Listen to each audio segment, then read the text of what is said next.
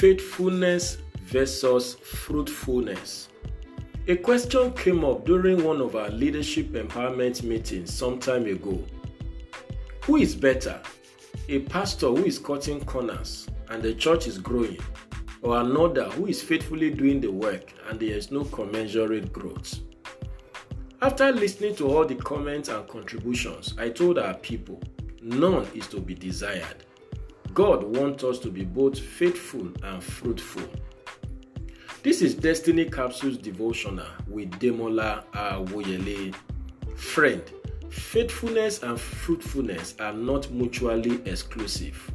That is, you can be faithful and fruitful at the same time.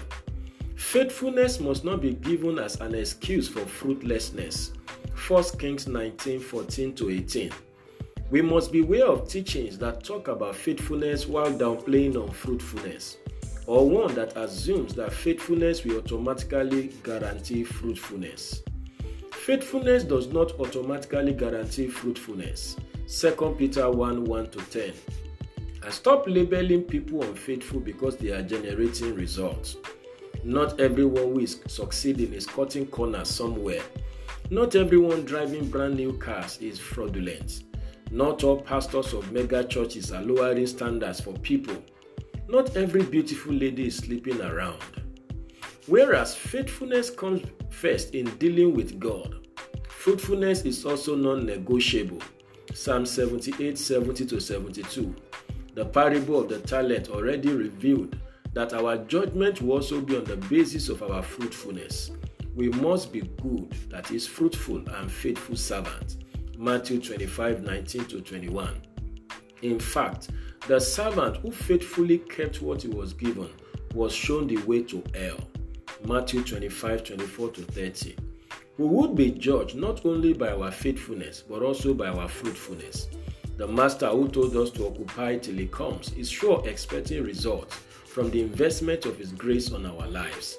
Luke 19 verse 13. God wants us to conduct our lives in a way that honors Him. He also wants us to generate results. They are not mutually exclusive. Faithful people should seek to be fruitful. It does not happen automatically. 2 Peter 1 5 to 8.